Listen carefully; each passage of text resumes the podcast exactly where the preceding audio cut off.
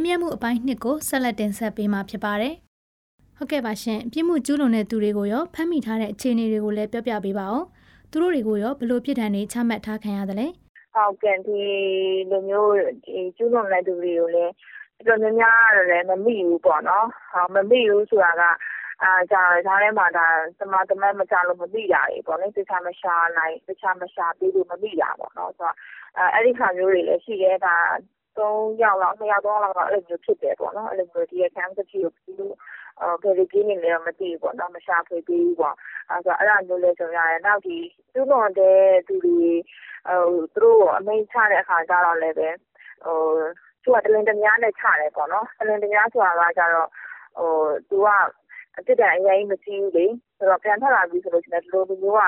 အာဒီပို့ပြီးတော့တော့မှလည်းဟိုဆောင်းတကယ်ကြဖို့တဲ့သူကအာဒီလိုမျိုးကိစ္စတွေမှာမှဘာမှဟိုဘောဘောတန်တန်နဲ့ပြီးသွားရဆိုလို့ရှိရင်နောက်ထပ်လည်းသူကကျွန်းလွန်နိုင်ကြရဖြစ်တယ်ပေါ့နော်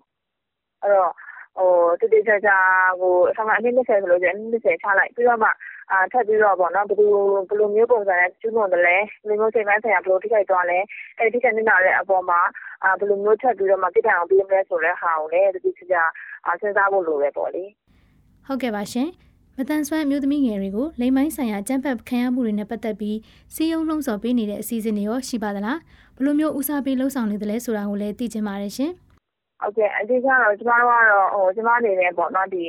မတန်ဆွမ်းအမျိုးသမီးတွေရဲ့ဒီ rate ကိစ္စကိုကိုကတော့ data specific လုပ်တော့ပေါ့နော်ကိုယ့်ရဲ့ဟို issue နဲ့ဖြစ်တဲ့အခါကျတော့ အမြဲတမ်းဒီကိစ္စအမြဲတမ်းနားဆွနေမှာကိုယ်တိုင်အဲဆင်းလို့မရတဲ့တိုင်အောင်မှာပဲအမြဲတမ်းဒီမှာဘာဖြစ်နေလဲဆိုတဲ့ဟာကိုလည်းစောင့်ကြည့်ပြီးတယ်။နောက်တစ်ခုကကျတော့ဒီလိုမျိုးဟာလည်းပဲအာကျမအနေနဲ့ပြောရမယ်ဆိုရင်တော့ဒီမတန်ဆန်းအသင်းချုပ်မှာရှိနေတော့တာဝန်ရှိသူတွေလည်းအများကြီးသက်ဆိုင်နေပေါ့နော်။ဘာဖြစ်လဲဆိုတော့ကျမတို့ကကျတော့ကျမကဒါ individual ကနေသွားတဲ့လမ်းကြောင်းဖြစ်တယ်။ဒါပေမဲ့ဒီအတင်းချုပ်ဆိုတဲ့ဟာမျိုးကကျတော့ပို့ပြီးတော့မှ authority ပို့ပြီးတော့မှရှိတယ်။ပြီးတဲ့အခါကျလို့ရှိရင်လည်းသူတို့ကဒါအများရဲ့ပေါ့နော်ရွေးကောက်ထားတဲ့စနစ်နဲ့သွားတယ်ဆိုတဲ့အခါကျတော့ဒီလိုမျိုး team ကနေပြီးတော့မှကိုယ်စားပြုပြီးတော့မှပေါ့နော်ဟို လုပ်တင်တယ်ပေါ့နော်ပို့ပြီးတော့မှဒီဟာကို advocacy လုပ်တင်တယ်အဲဒါကတော့ဒီအတင်းထုတ်မှလည်းအမျိုးသမီးကော်မတီရှိတယ်အဲဒါဒီကော်မတီလူတွေပေါ့နော်ဒီဟာတွေဟိုကို level ဒီကော်မတီက level ဒီအမျိုးသမီးတွေအပေါ်မှာ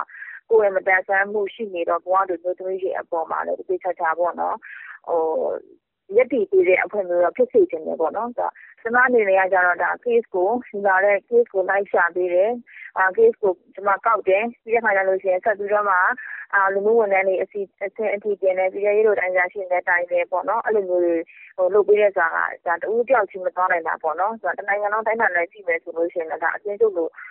အချင်းချုပ်တဲ့အမျိုးသမီးအဖွဲ့အစည်းလို့ဟာမျိုးပို့ပြီးတော့မှအာလုတ်နိုင်တယ်ပေါ့နော်။ကျမထပ်ပို့ပြီးတော့မှစီစီပြန်ပေါ့လေ။ဟုတ်ကဲ့ပါရှင်အခြားဘာများထပ်ပြီးတော့ဖြည့်ဆွက်ပြောစရာရှိပါသေးလဲရှင်ဟောဒီအဓိကပြောချင်တာကတော့ဒီမတန်ဆွမ်းမှုဆိုတဲ့နေရာမှာတော့အဲ့ဒီဉာဏ်ရည်ပေါ့နော် intellectual ရတော့ အာအဓိကပြောချင်ပါဒီ intellectual ကိစ္စကြောင့်ပဲအာတချို့အမှုတွေကလည်းပဲ ဆက်ပြီးတော့ ရင်မဆန်နိုင်တဲ့ဟာတွေ ရှိရပေါ့နော် ဆိုတော့ ဒီဉာဏ်ရည်မတန်ဆွမ်းမှုဆိုတဲ့ဟာကြောင့်လည်းဒီဘက်က ကျူးလွန်တဲ့သူတွေကို ဒီလိုမျိုး ကျူးလွန်တဲ့ဒီဘက်ကနေပြင် ဒီလိုမျိုးအာမိန်းကလေးတွေကိုပြစ်မှတ်ထားပြီး ကျူးလွန်ရတာ ပိုပြီးတော့မှစားအောင်ရှာရလွယ်တာပေါ့နော် အဲ့တော့ဒီတရားရုံးတွေကဒီလိုမျိုးနေမတန်ဆွမ်းဆိုတဲ့ကိစ္စမျိုးကိုသူတို့အရင်အရင်တော့ကန်တယ်ဖို့ခဲ့တဲ့အတွေ့အကြုံမျိုးတွေလည်းမရှိဘူးမရှိဘူးဆိုတာဒါ society ကြောင့်လည်းပါတယ်ပေါ့နော် society အတိုင်းပဲအာဒါလူတို့တမမထားလို့ပေါ့လေဆိုတော့ဒီလိုမျိုးဖြစ်နေတဲ့အခါမှာဒီတရားရုံးတိုင်းမှာတော့ဒီနေမတန်မတန်ဆွမ်းမှုကိုနားလေတော့အာပညာရှင်မျိုးတွေပေါ့နော်ရှိကောင်းရှိကြမှာလည်းရှိမယ်မရှိဘူးကလည်းများပါတယ်အဲဒါနဲ့ဒီမျိုးကိစ္စမျိုးကိုစစ်တဲ့အခါကျလို့ရှိရင်တော့ အော်ကျမတို့အနေနဲ့ပြောချင်တာကတော့တကယ်ဟိုပေါ့နော်ဟိုပါဝင်စစ်ပါဝင်စစ်ထိုက်တဲ့သူတွေအကုန်လုံးကိုဒါ invite လုပ်ရမယ်ပြီးတဲ့အခါကျလို့ရှိရင်ဒီအဖွဲ့နဲ့ပေါ့နော်ဒီဆရာဟို strategic team လေးတစ်ခုလုပ်ပြီးတော့မှအာဒီတရားရုံးမှာစစ်ဆေးပြတာကအကောင်းဆုံးဖြစ်မယ်။နောက်တစ်ခုကကျတော့ဒီငယ်ရင်မတန်ဆွမ်းဆိုလို့ရှိရင်ဒီအများစုသိတာဘာလဲဆိုတော့တကယ်ကိုဟော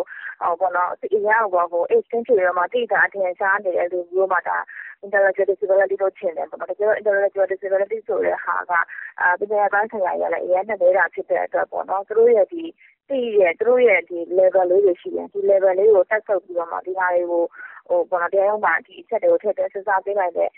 ထောက်ပြပေးနိုင်တဲ့ပညာရှင်မတန်ဆွမ်းမှုကိုနားလည်တတ်ကြတော့ ပညာရှင်တွေရှိဖို့လိုတယ်မတန်ဆွမ်းကြီးကိုတကယ်တကယ်ဝင်လုပ်နေတဲ့သူတွေကိုလည်းဒါခေါ်ပြီးတော့မှအာလုပ်ဖို့လိုတယ်နောက်တစ်ခုကကြာဒီစစ်တဲ့ခါကျလို့ရှင်လည်းအမျိုးသမီးရင်းတွေနဲ့စစ်ဖို့ပေါ့နော်အဲ့ဒါအရေးကြီးဆုံးပဲအာအမျိုးသမီးရင်းတွေဆိုတာတော့မှပဲဒီဒီလိုမျိုးပေါ့နော်စိတ်ပိုင်းဆိုင်ရာ trauma ဖြစ်နေတဲ့သူတွေပို့ပြီးတော့မှဒီတစ်ချက်နဲ့လုပ်ပေးနိုင်တဲ့အမျိုးသမီးအဖွဲ့တွေမျိုးပေါ့နော်အမျိုးသမီးရဲ့အဖွဲ့တွေနဲ့စစ်ပေးဖို့လိုတယ်။ဘာမို့ဆိုလို့ရှိရင်တော့ဒီငယ်မတန်ဆန်းတွေစစ်ခံရတဲ့ main ကလေးတွေပေါ့နော်။အဲ့ဒါမှစစ်ခံရတဲ့ main ကလေးတွေကတော့ဟို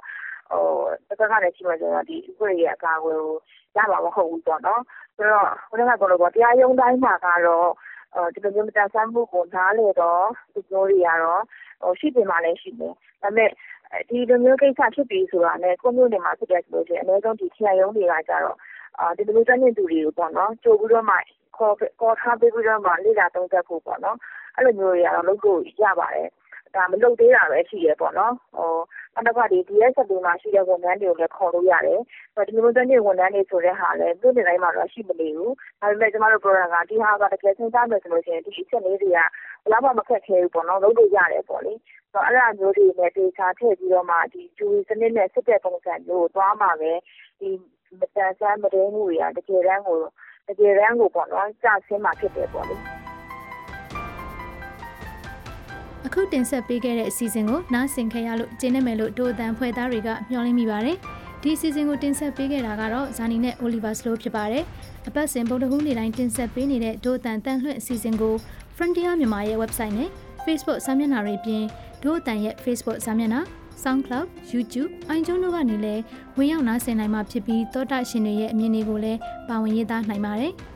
ဒီစီစဉ်ကိုမြန်မာနိုင်ငံဆိုင်ရာနယ်သာလန်တန်ယုံနဲ့ American တန်ယုံတို့ကပတ်မှုကူညီထားပြီး Frontier မြန်မာနဲ့ Foundation Humanitarian တို့ကပူးပေါင်းတင်ဆက်တာဖြစ်ပါတယ်။နောက်တစ်ပတ်တွေမှာလည်းစောင့်မျှော်နားဆင်ကြဖို့ဖိတ်ခေါ်ချင်ပါတယ်။တို့အတန်စီစဉ်ကိုနားဆင်ပေးတဲ့အတွက်ကျေးဇူးထူးတင်ရှိပါတယ်။မင်္ဂလာရှိသောနေ့လေးဖြစ်ပါစေရှင်။